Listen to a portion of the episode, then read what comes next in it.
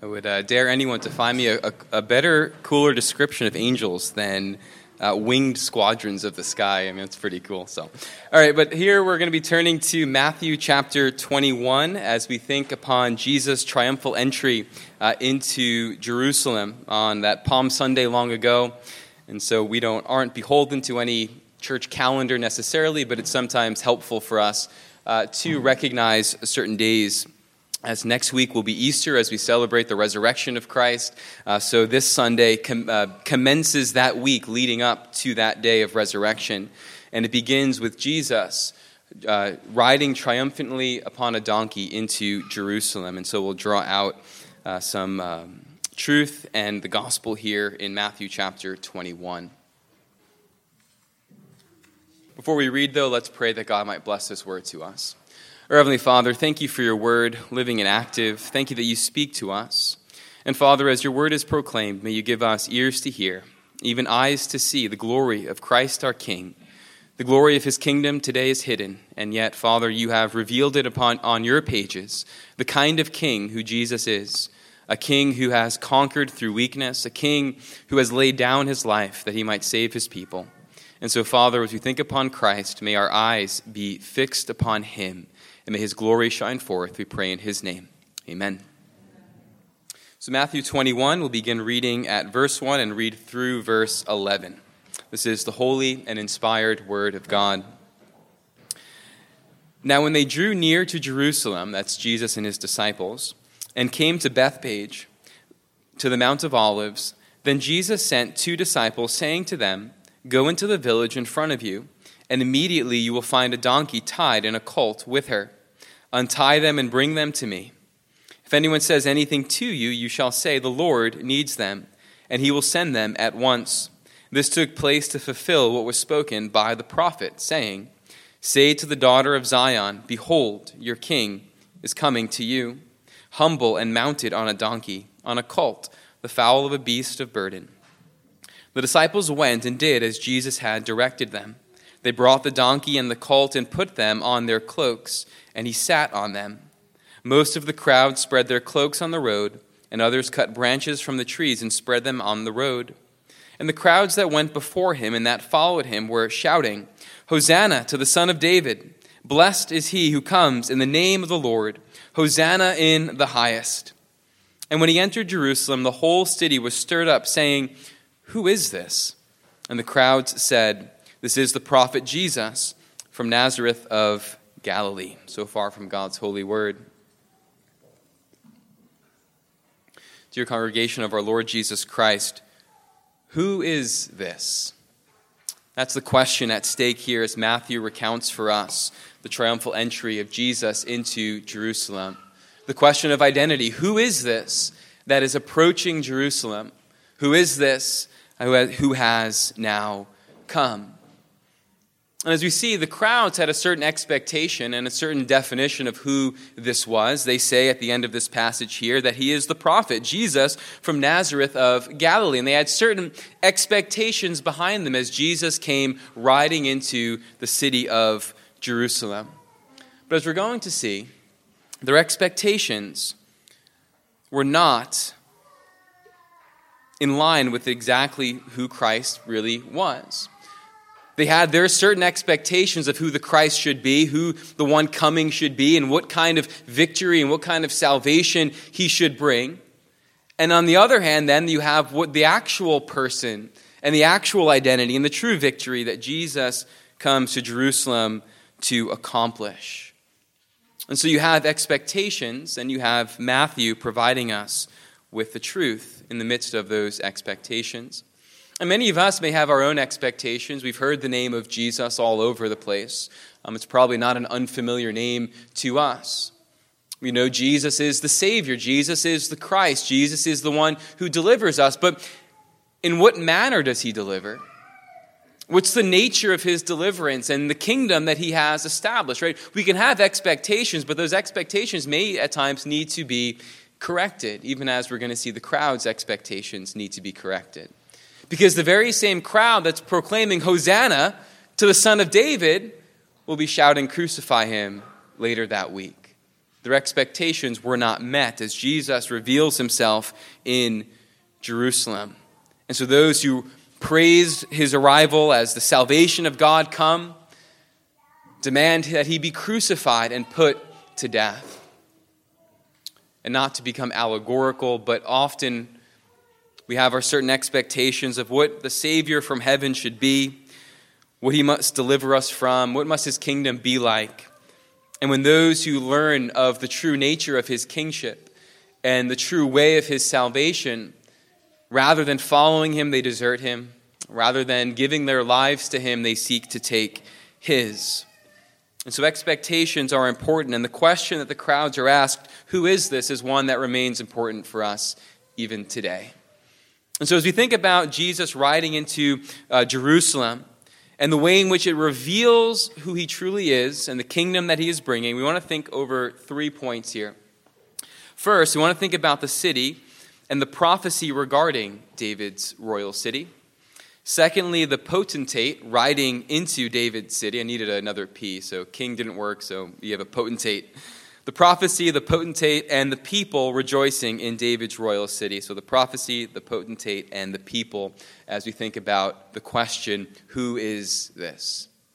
And so, first, the prophecy regarding David's royal city. Many of us know that Jerusalem has a great history behind it up to this point. And knowing some of that history helps us to understand who it is that Jesus is coming into this city. What was expected? What was the atmosphere around this city? Even during Jesus' day. And part of that atmosphere has to do with the history. Now, we can't recount every detail regarding the city of Jerusalem, but we can highlight a few major points. And so, if you have your Bible, turn with me first to Genesis chapter 49. Or you can listen if you don't feel like turning.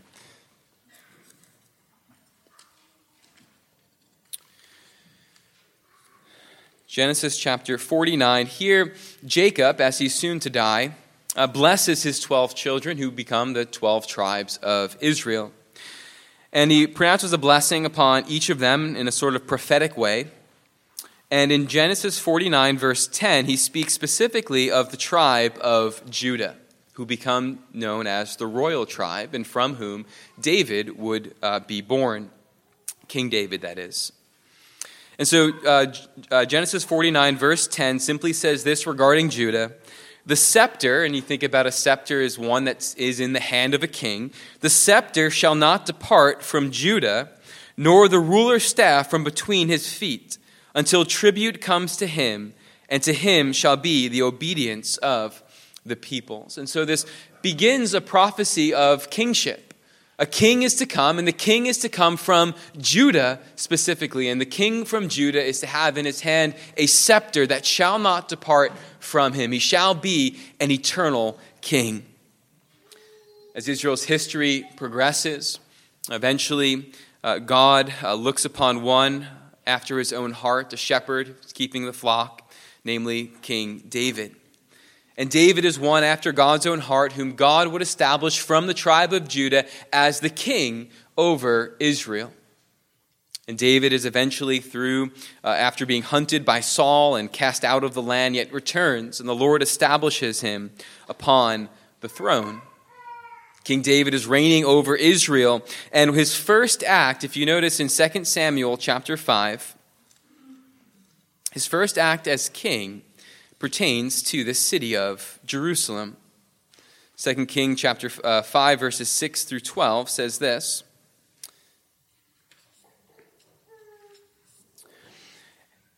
And the king and his men, speaking of David and his men, went to Jerusalem. At the time, it was inhabited by the Jebusites, as it says here, enemies of God's people. So the king and his men went to Jerusalem against the Jebusites the inhabitants of the land, who said to David, You will not come in here, but the blind and the lame will ward you off, thinking, David cannot come in here. Nevertheless, David took the stronghold of Zion, that is, the city of David.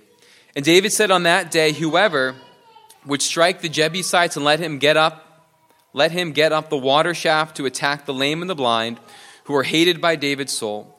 Therefore it is said, The blind and the lame shall not come into the house. And David lived in the stronghold and called it the city of David. And David built the city all around from Millo inward. And David became greater and greater, for the Lord, the God of hosts, was with him. And Hiram, king of Tyre, sent messengers to David, and cedar trees, also carpenters and masons, who built David a house. And David knew that the Lord had established him king over Israel, and that he had exalted his kingdom for the sake of his people, Israel. Right? So David is now newly installed as king of over Israel, and he, and he goes and conquers the city of Jerusalem and establishes it as the royal city. And so the one in whose hand the scepter will not depart will reign in Jerusalem as the city of David, the royal city. And there a house is built, a palace is built for King David from which he might reign. And King David is living in his house, and he looks out of the windows of his house, and he sees that though he dwells in this magnificent palace, God still remains in a tent. Remember, Israel, God had dwelt in the tabernacle, the tent of meeting. And he says in, in his heart, Well, I'm going to build the Lord a house. And so David des- uh, desires to build God a house and is going about plans to make this. But then God speaks to David in 2 Samuel chapter 7 regarding this house. 2 Samuel chapter 7, verses 8 and following there, it says, as the prophet uh, Nathan comes uh, to Daniel, on behalf of the Lord, saying, Now therefore, thus you shall say to my servant David, Thus says the Lord of hosts, I took you from the pasture, from following the sheep, that you should be prince over my people Israel. And I have been with you wherever you went, and I have cut off all your enemies from before you. And I will make for you a great name like the name of the great ones of the earth. And I will appoint a place for my people Israel, and I will plant them so that they may dwell in their own place and be disturbed no more and violent men shall not afflict them no more, as formerly. From the time that I appointed judges over my people Israel, I will give you rest from all your enemies. Moreover, the Lord declares that you, to you, that the Lord will make you a house. When your days are fulfilled and you lie down with your fathers, I will raise up your offspring after you, who shall come from your body, and I will establish his kingdom. He shall build a house for my name, and I will establish the throne of his kingdom forever. And going down to verse 16, it says, Your house and your kingdom shall be made sure forever before me. Your throne shall be established forever. And so now, from here on out, the sons of David will reign as kings over Israel with this great promise that God has given that David will never be without a son upon the throne. Right? So, all the way back from Genesis, when Jacob blessed Judah that a scepter shall not depart, David now being raised to the throne and having this covenant made with him that his sons will reign from Jerusalem. All of that stands behind the history of Jerusalem. And as that as the sons of David reign upon the throne, you can read throughout the books of 1st and 2nd Kings how there's a great decline. Rather than recognizing that they are those to represent God's reign over the city of Jerusalem and the whole of Israel, they instead take it into their own hands, reject God's law, and cause great injustice to run throughout the land. And God's judgment comes upon the people. And yet the people believed that despite their disobedience, despite their hardness of heart and their stiff neckedness, despite all of that, God's promises are, will stand anyway, and they have no reason to fear. And so, for example, uh, one king was reigning in Jerusalem when Sennacherib was the king of Assyria at this time, from coming from the northeast of Israel. And Sennacherib is just running through the land, conquering city after city, nation after nation.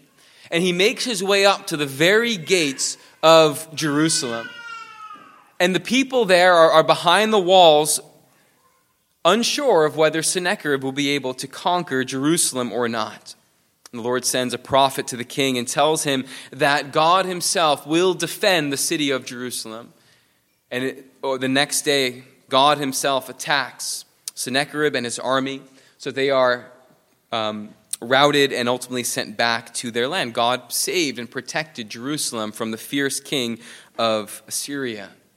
And the people again began to assume that Jerusalem could never fall. And yet, rather than heeding God's warning, and these coming judgments that are at their gates, they instead continue in their disobedience, so that eventually the Babylonians come and level the entire city of Jerusalem as God departs from that city.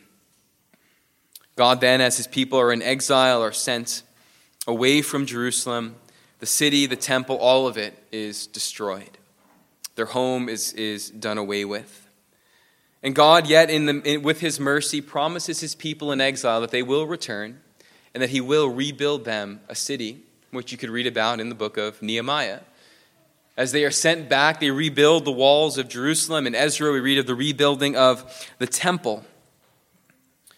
And here, Jerusalem has come back, um, in a sense, from the dead, re, uh, resurrected in a sense.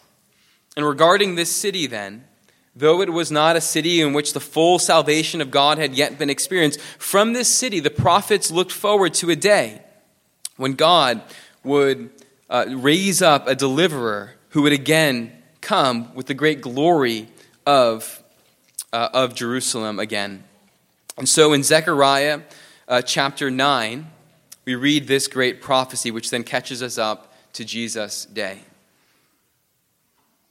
So, Zechariah chapter 9, it says there, Rejoice greatly, O daughter of Zion. Shout aloud, O daughter of Jerusalem. Behold, your king is coming to you, righteous and having salvation is he, humble and mounted on a donkey, on a colt, the foal of a donkey. And these words should sound familiar to you. They were the words that Matthew cites in Matthew 21 as Jesus himself rides into the city of Jerusalem. And so it's important for us to see the prophecy regarding David's royal city. That from this city, a Savior, a, a deliverer, a, a son of David would be raised up and would come bringing righteousness and salvation uh, to this city. And that leads us to our second point now, then the potentate riding into David's royal city. And it presses us deeper into that question who is this? And the prophecy of Zechariah is one that reveals to us who this is, at least in part. As the prophecy is quoted, it is said, Your king is coming to you. He is the king. He is the Messiah. He is the one you've been looking for, the one who will bring righteousness and the one who will bring salvation. He is that king. Humble, other translations, gentle, and mounted on a donkey, on a colt, the foal of a beast of burden. And here we are revealed three things about this king, King Jesus. First, the nature of his kingship. Here, as he rides into Jerusalem, he rides not on a war horse with an army behind him. He rides into there not with political aspirations, economic prosperity. He rides in humble. He rides in gently. The nature of the kingship that Jesus is bringing is not one that the people expected. They knew a king would come, but no, their, their earthly mindedness caused them to look for a king who merely would set them free from Roman oppression and reestablish them in their land that they might have freedom to live as God's people. They lost sight of the fact that their greatest enemy, the, the greatest stronghold over their lives, was not Rome, but death and sin. And Matthew, earlier in his gospel, said that Jesus shall be called Jesus, as the angel speaks to Joseph. You shall call his name Jesus. Why? Because he shall save his people, not from Rome, but from their sin. The people lost sight of the fact of their spiritual standing before God was bankrupt. And they lost sight of the fact that it was not by the blood of bulls and goats that their sins could truly be forgiven from them. They were not spiritually aware, and therefore they had certain expectations of this king coming who would simply give them political freedom and who would simply establish them in, on the earth and bring with him prosperity. If such a king was to come, you would expect then that, yes, this king should have an army behind him. And yes, this king should be one with great rhetorical flair who can sway the crowds and yet, rather than such a king as they expected, he comes gently, he comes humbly. That is the nature of his kingship. One commentator, Herman Ridderbos, a good Dutch commentator, says this The coming king of whom the prophet speaks will not be a violent ruler who flaunts his power, but rather a gentle and humble leader who is willing to stoop to the weak and the lowly. His riding on a donkey and hum, uh, demonstrates this, for he thereby deliberately casts aside all outward glory and all signs of power and worldly ambition. Instead, he comes as the King of peace, who will rule not with the sword, but with gentleness and with meekness. Again, if the greatest threat that he came to save them from was Rome, then yes, an army would make a lot of sense.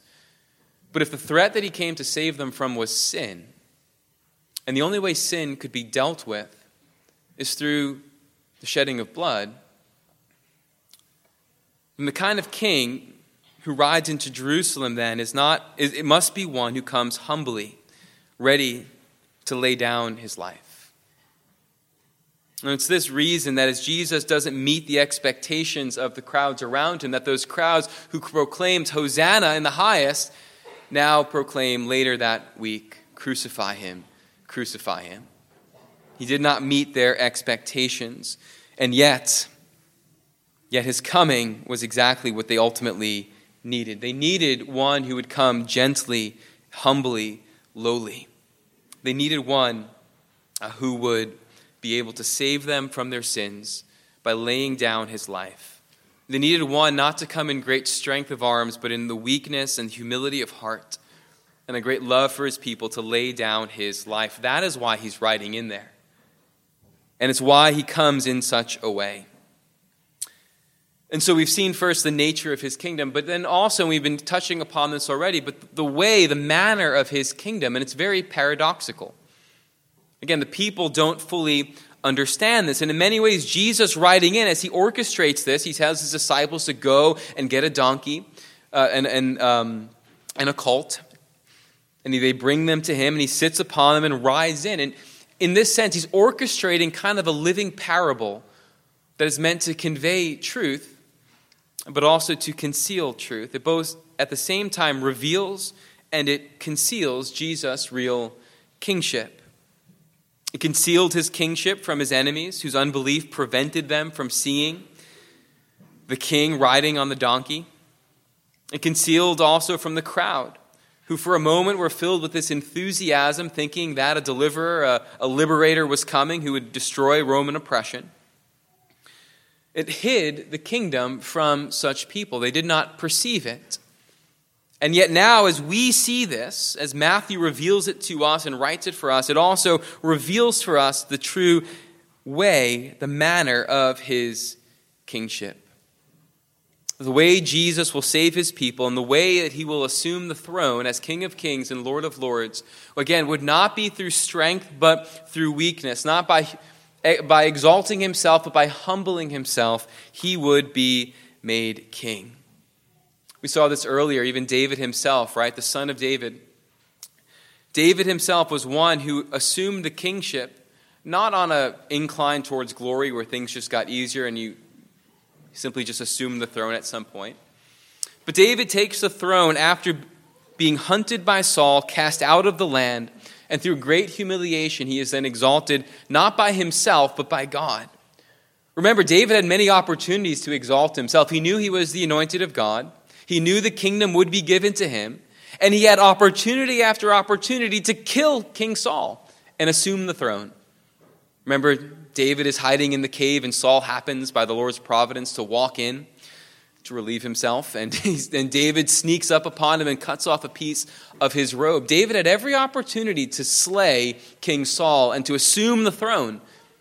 But rather than taking it into his own hands, rather than being ambitious in that regard, he entrusts himself to the Lord and knew that if he was to be exalted as king, his kingship could not be established on his own ambition, but by God's acting and by God exalting him.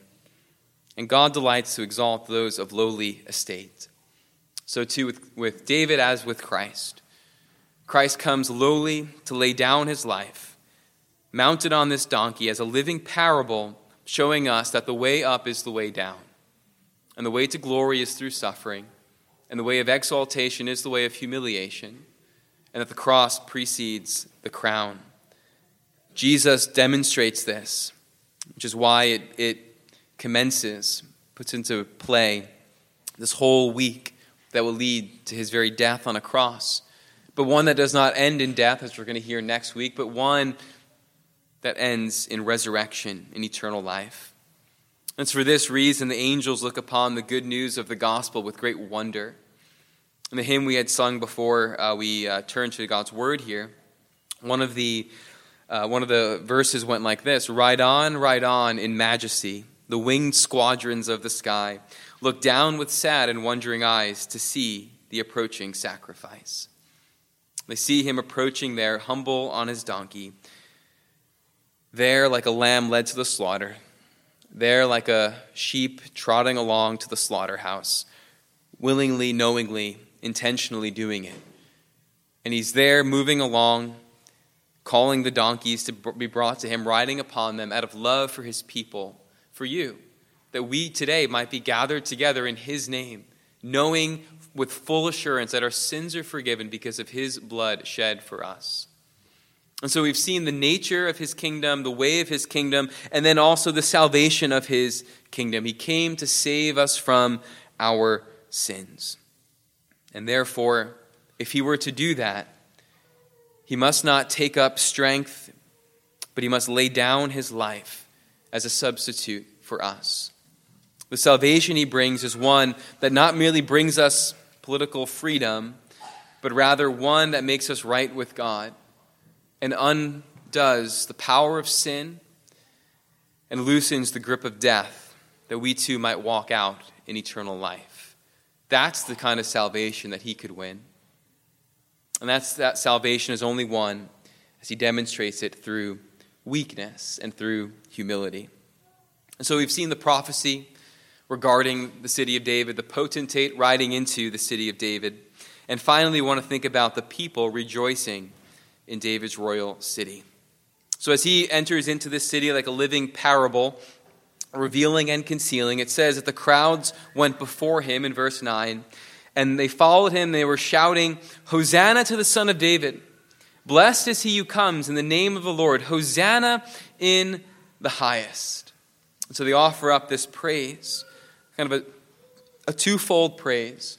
They proclaim God's salvation and praise God for it as the Son of David, right? David, uh, uh, Jesus is heralded by them as the Son of David. Remember all the expectations behind that Son. And Jesus is proclaimed by them. Again, they had misconceptions about what he would bring, but they, in some sense, recognized, in spite of themselves, that he truly was the son of David who would assume the throne, in whose hand the scepter would be placed, and whose kingdom would have no end.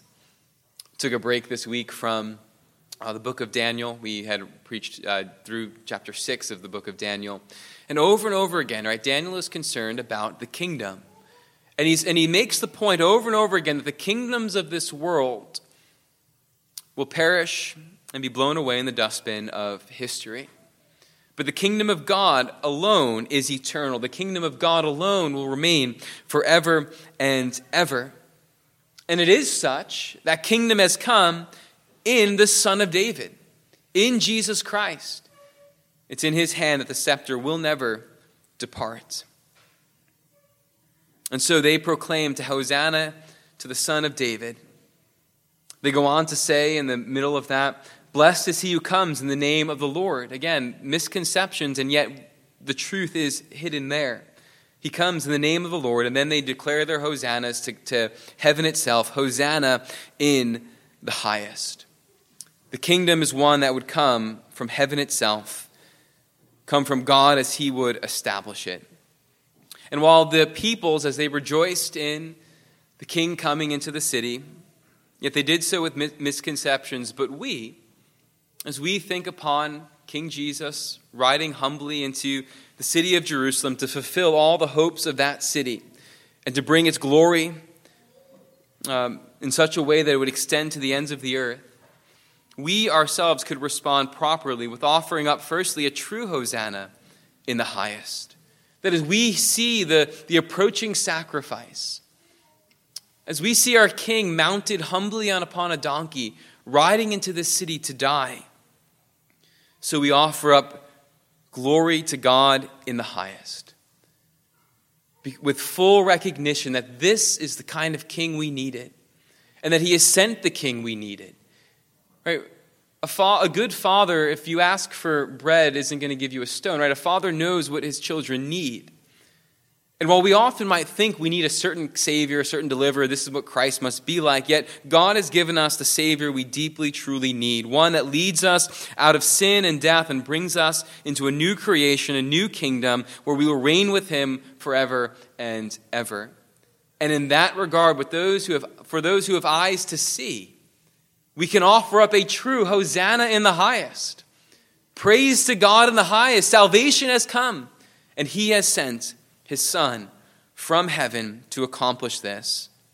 We too can offer up a true Hosanna to the Son of David, recognizing what that really means that the Son of David would come to the throne by the way of humiliation.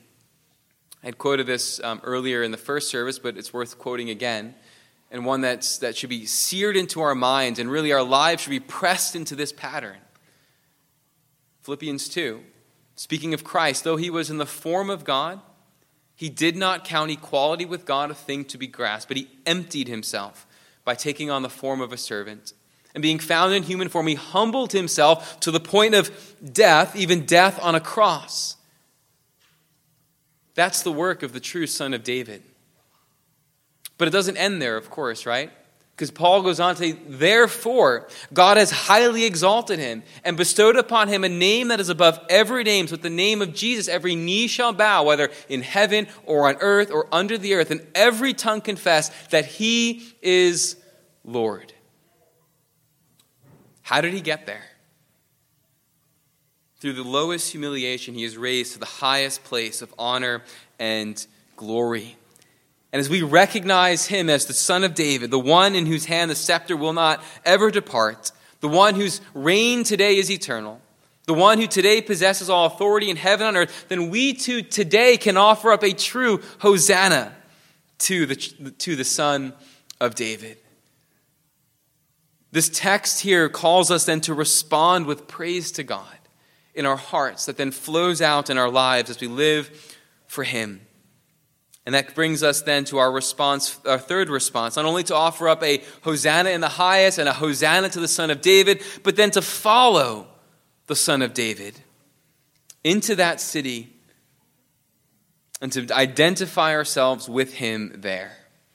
The author of Hebrews encourages us towards this end in Hebrews chapter 13.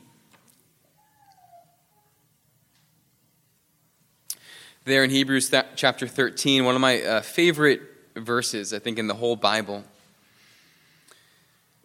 There at verse 13 and following, it says, Therefore, let us go to him outside the camp, and, be- and that is to, to Jesus, outside the camp, and bear the reproach he endured. For here we have no lasting city but we seek the city that is to come. Through him, then, let us continually offer up a sacrifice of praise to God, that is, the fruit of lips that acknowledge his name. Do not neglect to do good and share what you have, for such sacrifices are pleasing to God. Can you say this? Can you join the author of Hebrews, whoever it might have been, saying, Here we have no lasting city? But we seek the city that is to come. Well, what city is that? Well, the author earlier in Hebrews 11, verse 10 says it's the very city that Abraham long ago looked forward to.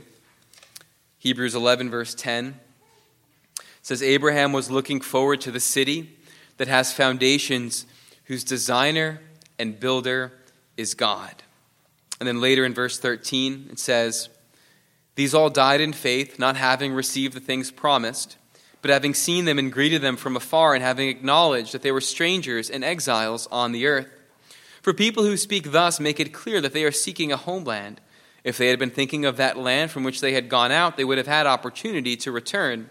But as it is, they desire a better country, that is, a heavenly one. Therefore, God is not ashamed to be called their God, for he has prepared for them a city. And then, if you just jump to chapter 12, verse 22, of this city, we are brought into it to give it, be given a, a small tour of it.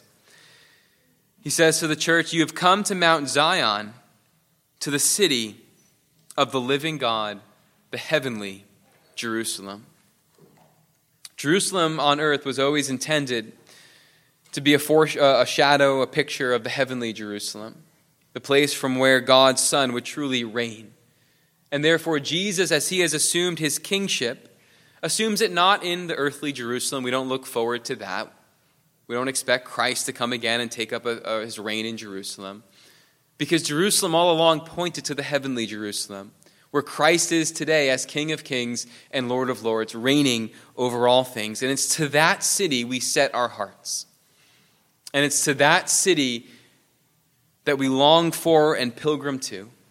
And it's because of that city we can joyfully confess here we have no lasting city, but we seek the city that is to come. And that city we have entrance to. The gates of that city swing wide open for you as the people of God because your Savior rode into there one day with blood to lay down his life so that the gates of righteousness might open up for his people who themselves were not righteous. And that we, with full confidence, can say, Open to me the gates of righteousness, that the righteous may enter in, as we find ourselves clothed with the righteousness of him who rode humbly upon a donkey into that city long ago. And therefore, the hymn that we had sung in the beginning, March On, March On in Majesty, is one that we sing with great joy in our hearts because we sing it with recourse to no other. Right? We, we, we, we, we sing to the Savior to ride on, and He has, because we know that if He doesn't, all hope is lost. If Christ turned away from the city of Jerusalem, we have nothing. We're dead in our sins and trespasses. And the wrath of God remains upon us. But Christ rode on, and he entered into that city to save his people. And so, with recourse to no other deliverer, we call upon the Savior and we say, Ride on, ride on in majesty. Ride on to die. Ride on to lay down your life and take it up again to reign over all. Ride on, ride on in majesty, in lowly pomp, ride on. Bow your meek head to mortal pain. Then take, O God, your power and reign. Christ has done this. He has ridden on. He has gone into Jerusalem and he has taken up his power to reign as King of Kings today. And so, with joy in our hearts, with recourse to no other, we praise the name of Jesus Christ and call upon him alone. For he alone can save us from our sins and bring us into his kingdom, into that city whose designer and builder is God. Amen. Our Heavenly Father, thank you that you have not treated us as our sins deserve. You've sent a Savior. And thank you, Christ, our Lord that though while we were still your enemies, you laid down your life for us. While we walked as those who opposed your reign and your rule, yet you came and subdued our hearts and brought them to trust in you. Father, if there are any here today whose hearts have not been subdued, who continue in the hardness of them against you, may you soften them through your word, and may they look to you. For we have no recourse to any other but save Christ alone. And so may you work faith in our hearts and strengthen our faith in Him, that we might rest in Him and seek none other outside of Him. Thank you that our Savior did ride on. He rode into Jerusalem to lay down His life, and that He might take it up again, having endured all mortal pain, that He might reign with power over all creation, over heaven and earth. Father, may we look to Him. We pray in Jesus' name. Amen.